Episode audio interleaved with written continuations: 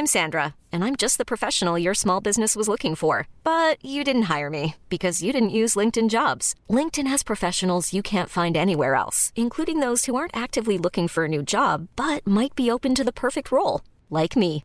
In a given month, over 70% of LinkedIn users don't visit other leading job sites. So if you're not looking on LinkedIn, you'll miss out on great candidates like Sandra. Start hiring professionals like a professional. Post your free job on linkedin.com/achieve today.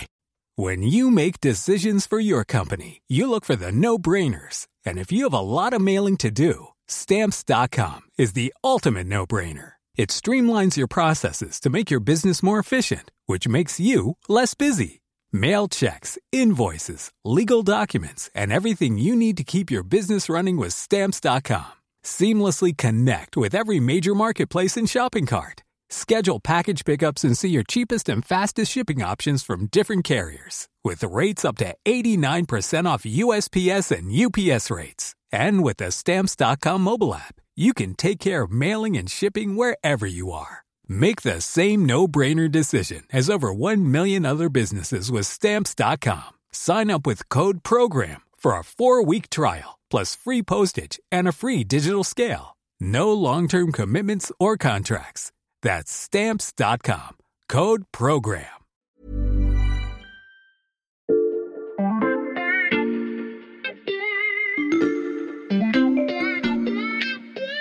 Salut, c'est Xavier Yvon. Nous sommes le mardi 7 février 2023. Bienvenue dans La Loupe, le podcast quotidien de l'Express. Allez, venez, on va écouter l'info de plus près. Souvent, quand on ouvre notre armoire à archives pour la ranger, on fait un petit jeu avec l'équipe de La Loupe. On décrit un épisode et le premier qui trouve de quel podcast il s'agit a gagné. Alors aujourd'hui, j'ai décidé qu'on allait faire cette devinette ensemble. On va voir combien de temps vous allez mettre à retrouver l'épisode que je vais vous résumer. Attention, c'est parti. Sur une ambiance à la Indiana Jones, Bruno Cotte, le chef du service sciences de l'Express, nous faisait découvrir la paléogénétique, une discipline qui se penche sur l'ADN de nos lointains ancêtres pour éclairer l'histoire de l'humanité. En lisant des fragments d'os, on apprenait par exemple que l'homme de Néandertal ne ressemblait pas forcément à ce que nous avait appris l'archéologie. Alors, vous avez trouvé? L'épisode s'appelait Squelette surprise, il date de novembre 2021.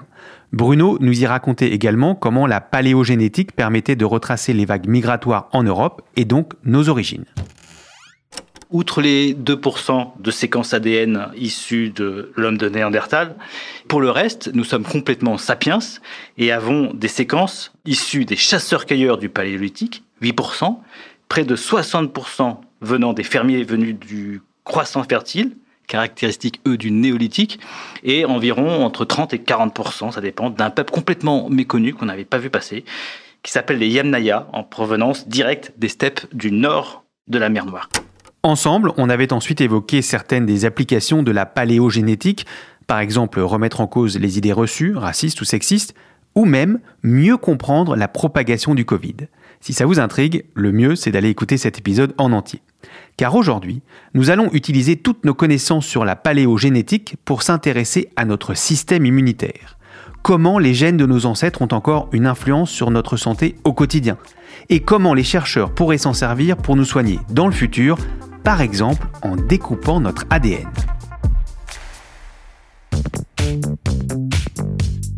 Je rappelle Bruno que tu avais vu juste, dans cet épisode sur la paléogénétique, tu avais parié que le pionnier de la discipline, Svante Pebo, décrocherait un prix Nobel pour ses recherches, et ça a été le cas à l'automne dernier. Pas mal, non hein.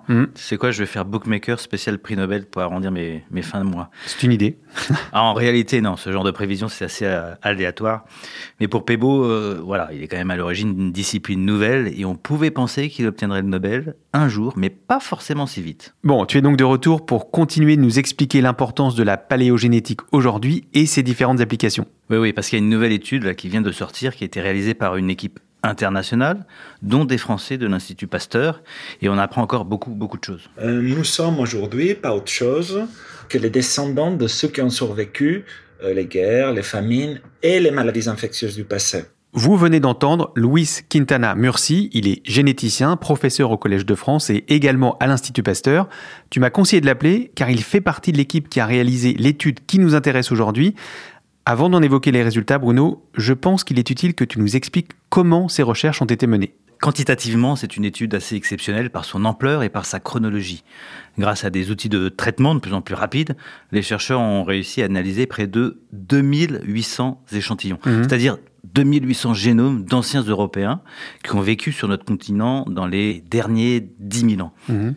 Pour être plus précis, ils ont comparé 2300 génomes vraiment anciens, qui remontent de il y a 10 000 ans jusqu'au Moyen Âge, avec 500 génomes d'hommes modernes, c'est-à-dire nous. Et au-delà des outils, ce travail a été rendu possible grâce aux chercheurs de l'université d'Harvard aux États-Unis, en particulier David Reich, qui possède sans doute la plus grande base de données génomiques actuelle. Mmh. Je ne vais pas t'assommer de chiffres, mais je vais juste te donner une idée du travail. À partir des 2800 génomes, les scientifiques ont suivi l'évolution de 1,3 million de mutations ou de variants de l'ADN. Ah oui, ça fait quand même beaucoup d'échantillons.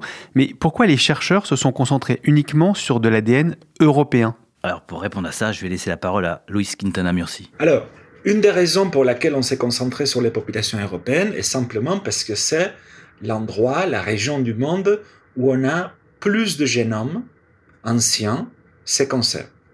Euh, et notre approche a besoin de beaucoup d'échantillons, ce qui malheureusement donne une délimitation de l'étude. Et malheureusement, en général, dans les études génomiques, il y a déjà une surreprésentation et un surintérêt sur l'Europe, ce qui n'est pas bien. Oui, Quintana Murci a raison de faire cette précision. L'Europe, c'est moins d'un milliard d'habitants aujourd'hui, à comparer aux 5 à 6 milliards qui vivent en Asie et en Afrique. Donc à terme, l'objet, bien sûr, c'est d'essayer de faire des études similaires sur ces populations, notamment en Asie où il n'y a pas eu d'hommes de Néandertal comme en Europe, mais beaucoup de mélanges. Donc oui, on va parler aujourd'hui des résultats qui concernent uniquement notre vieux continent, l'Europe. Des résultats uniquement pour l'Europe, on garde bien ça en tête. J'ai également demandé à notre généticien des populations quel était l'objectif de cette grande étude. On avait deux questions principales. Une question était quelles sont les mutations qui ont plus augmenté en fréquence au cours des 10 000 dernières années? Parce que ça devrait correspondre aux mutations avantageuses, raison pour lesquelles ils ont augmenté en fréquence. Donc, des mutations soumises à la sélection positive. Et d'autre part, c'est la question inverse, c'est-à-dire quelles sont les mutations qui ont plus diminué en fréquence au cours des 10 000 dernières années, parce que ça devrait correspondre à des mutations délétères, raison pour laquelle elles ont diminué en fréquence. Mais Bruno, comment on peut étudier une augmentation ou une diminution d'une mutation, qu'elle soit avantageuse ou délétère? En fait, ce qu'il faut préciser, c'est que cette augmentation ou cette diminution des fréquences des mutations peut témoigner de l'action de la sélection naturelle, positive ou négative, mais les choses ne sont pas linéaires. Cette variation des fréquences des mutations peut être liée aussi à des migrations humaines qui se font au cours du temps, mais aussi à l'environnement, ou tout simplement encore, elles peuvent être dues au hasard. C'est ce qu'on appelle en jargon scientifique la dérive génétique.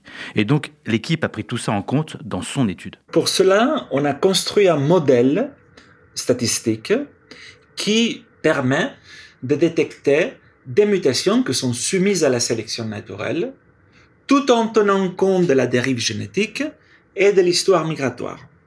Il y a aussi ce qu'on appelle le coefficient de sélection, c'est-à-dire est-ce que ces mutations avantageuses est-ce qu'elle a été très avantageuse ou un peu avantageuse? Ou est-ce que cette mutation délétère a été très délétère ou un peu délétère? C'est ce qu'on appelle le coefficient de sélection. Le modèle statistique, la grande quantité d'échantillons et leur provenance.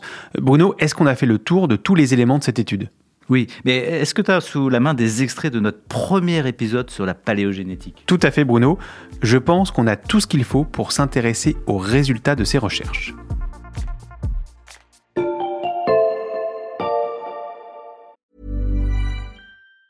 Planning for your next trip? Elevate your travel style with Quince. Quince has all the jet setting essentials you'll want for your next getaway, like European linen, premium luggage options, buttery soft Italian leather bags, and so much more. And it's all priced at 50 to 80% less than similar brands. Plus, Quince only works with factories that use safe and ethical manufacturing practices. Pack your bags with high-quality essentials you'll be wearing for vacations to come with Quince. Go to quince.com slash trip for free shipping and 365-day returns.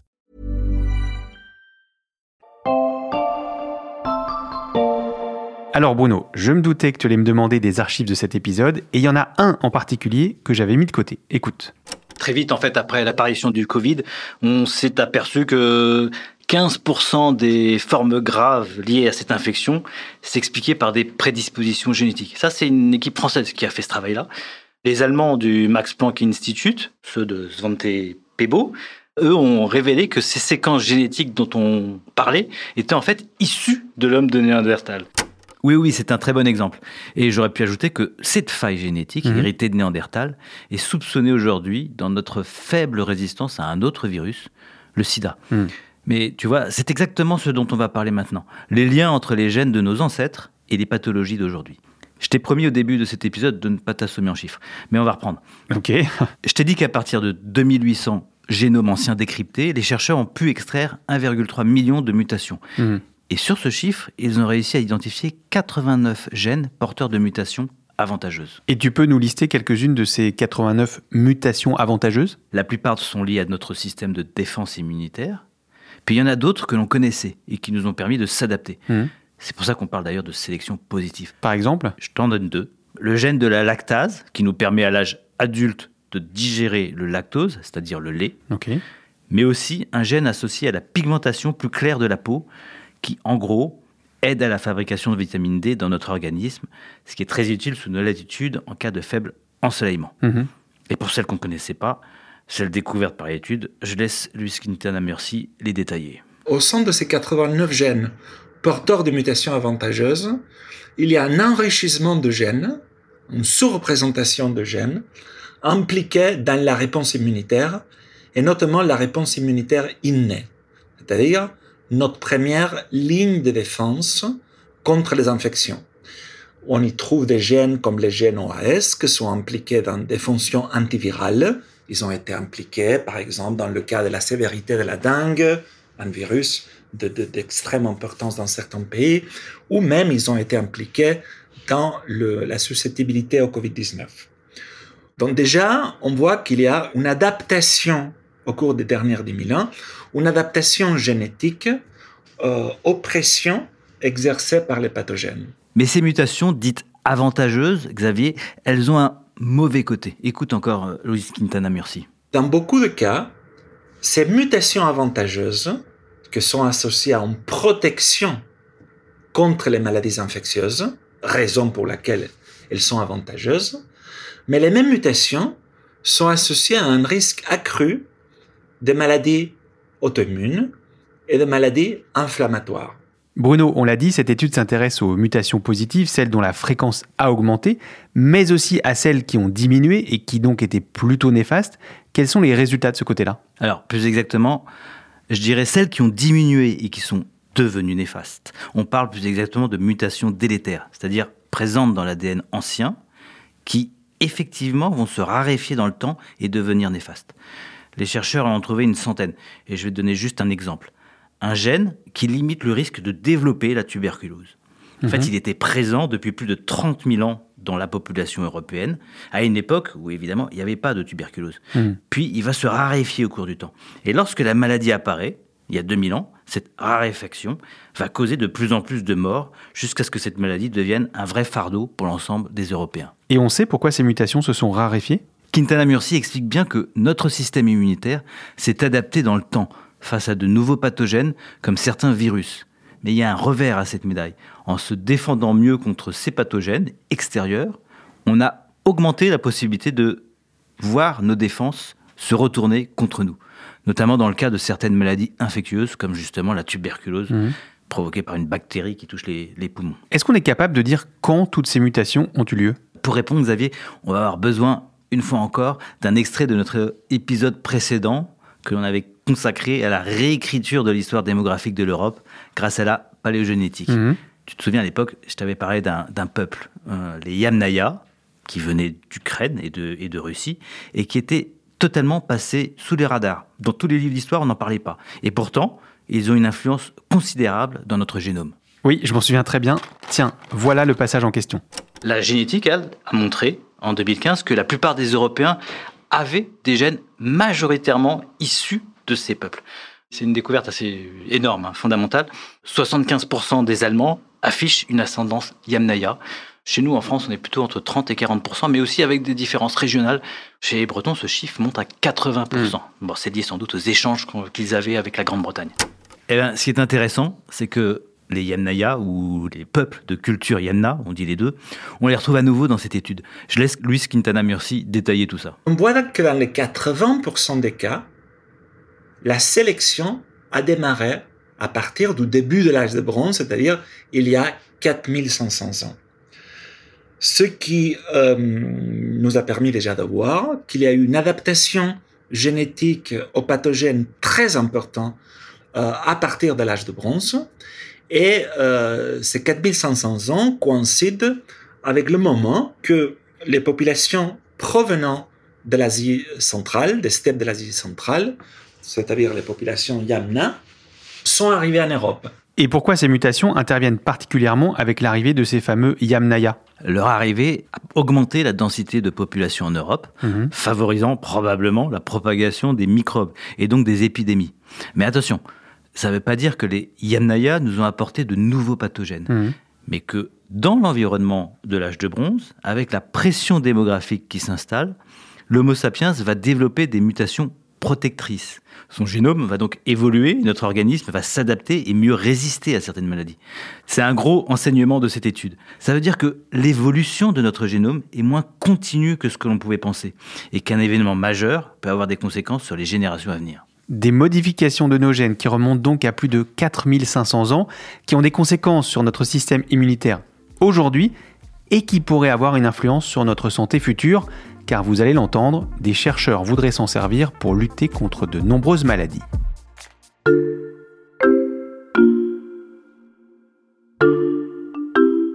Avant de continuer sur les applications concrètes de ces recherches, je peux faire une toute petite précision sur un des résultats? Mais bien sûr. Euh, on l'avait dit dans un épisode précédent, ce qui est intéressant avec la paléogénétique, c'est qu'elle permet de démonter quelques clichés. Et eh bien là encore, c'est le cas.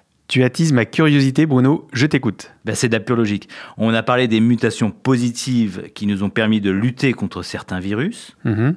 et à l'inverse, du développement de, je dis, failles génétiques à un tournant majeur durant l'âge de bronze. Ce résultat est important parce qu'il montre que ça fait 4500 ans qu'il y a une augmentation des risques des maladies auto-immunes et des maladies inflammatoires. Mhm. Et donc que ce n'est pas dû qu'à l'arrivée des vaccins et des antibiotiques au début du XXe siècle, contrairement à ce qu'on entend parfois. Je note cet enseignement. Et donc comment on peut utiliser les résultats de cette grande étude? Ce qu'il faut voir avec cette nouvelle discipline qu'est la paléogénétique, donc l'étude de l'ADN ancien, c'est qu'elle ne se contente pas de s'intéresser à nos origines, mais qu'elle peut aussi se mettre au service de la médecine d'aujourd'hui. Écoute les précisions de Luis Quintana Merci. Que ça soit pour l'identification des mutations avantageuses ou pour des mutations euh, sous sélection négative, donc désavantageuse, cette étude nous pointe vers des gènes qui ont joué un rôle majeur dans nos relations face aux pathogènes, un rôle protecteur ou un rôle plutôt de risque, mais en tout cas nous pointe vers ces gènes-là qui pourraient aujourd'hui être ciblés, être privilégiés, être étudiés dans le cadre du développement de, thérapies anti-infectieuses. Ce serait par exemple si on voit qu'une déficience euh, en ce gène est associée à un risque accru de développer le Covid-19, par exemple, ça nous pointe vers un gène qu'on peut utiliser en thérapie pour complémenter quelque part le manque de la molécule en question. Et comment on pourrait faire ça, Bruno? Cibler un gène et le compenser? Tu vas être content, Xavier. Je vais te donner une petite définition que tu vas pouvoir ranger dans ton armoire. Alors ça tombe bien, elle est restée ouverte. Et qu'est-ce qu'on va définir? Le fameux système CRISPR-Cas9. Oula, je t'écoute. C'est un système simple, rapide, efficace pour couper l'ADN à un endroit précis du génome dans n'importe quelle cellule. Mhm. Il est constitué d'un ARN guide qui cible une séquence d'ADN particulière associée à l'enzyme Cas9 qui en fait coupe l'ADN un peu comme une paire de ciseaux moléculaires.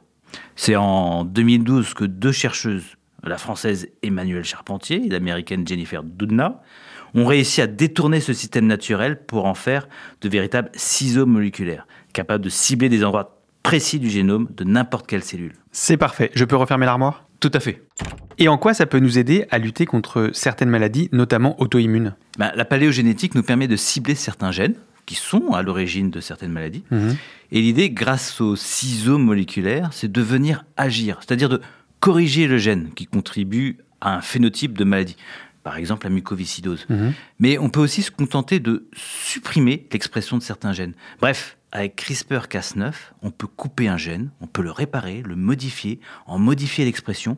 C'est une révolution biotechnologique qui est en marche pour développer de nouvelles thérapies et qui ouvre d'immenses perspectives. Et la paléogénétique, par son travail sur l'ADN ancien, joue un rôle crucial au service de la médecine de demain. La paléogénétique au service de la médecine de demain, c'était passionnant. Merci Bruno. À bientôt! Bruno Cotte, tous tes articles et ceux du service science sont à lire sur l'express.fr. Chers auditeurs, le premier mois d'abonnement ne coûte qu'un euro en ce moment. Et pour ne rater aucun épisode de La Loupe, pensez à nous suivre sur votre plateforme d'écoute préférée, par exemple Deezer, Apple Podcast ou Castbox. Vous pouvez aussi nous écrire à la loupe at l'express.fr. Cet épisode a été écrit par Charlotte Barris, monté par Mathias Pengili et réalisé par Jules Cro. Retrouvez-nous demain pour passer un nouveau sujet à la loupe.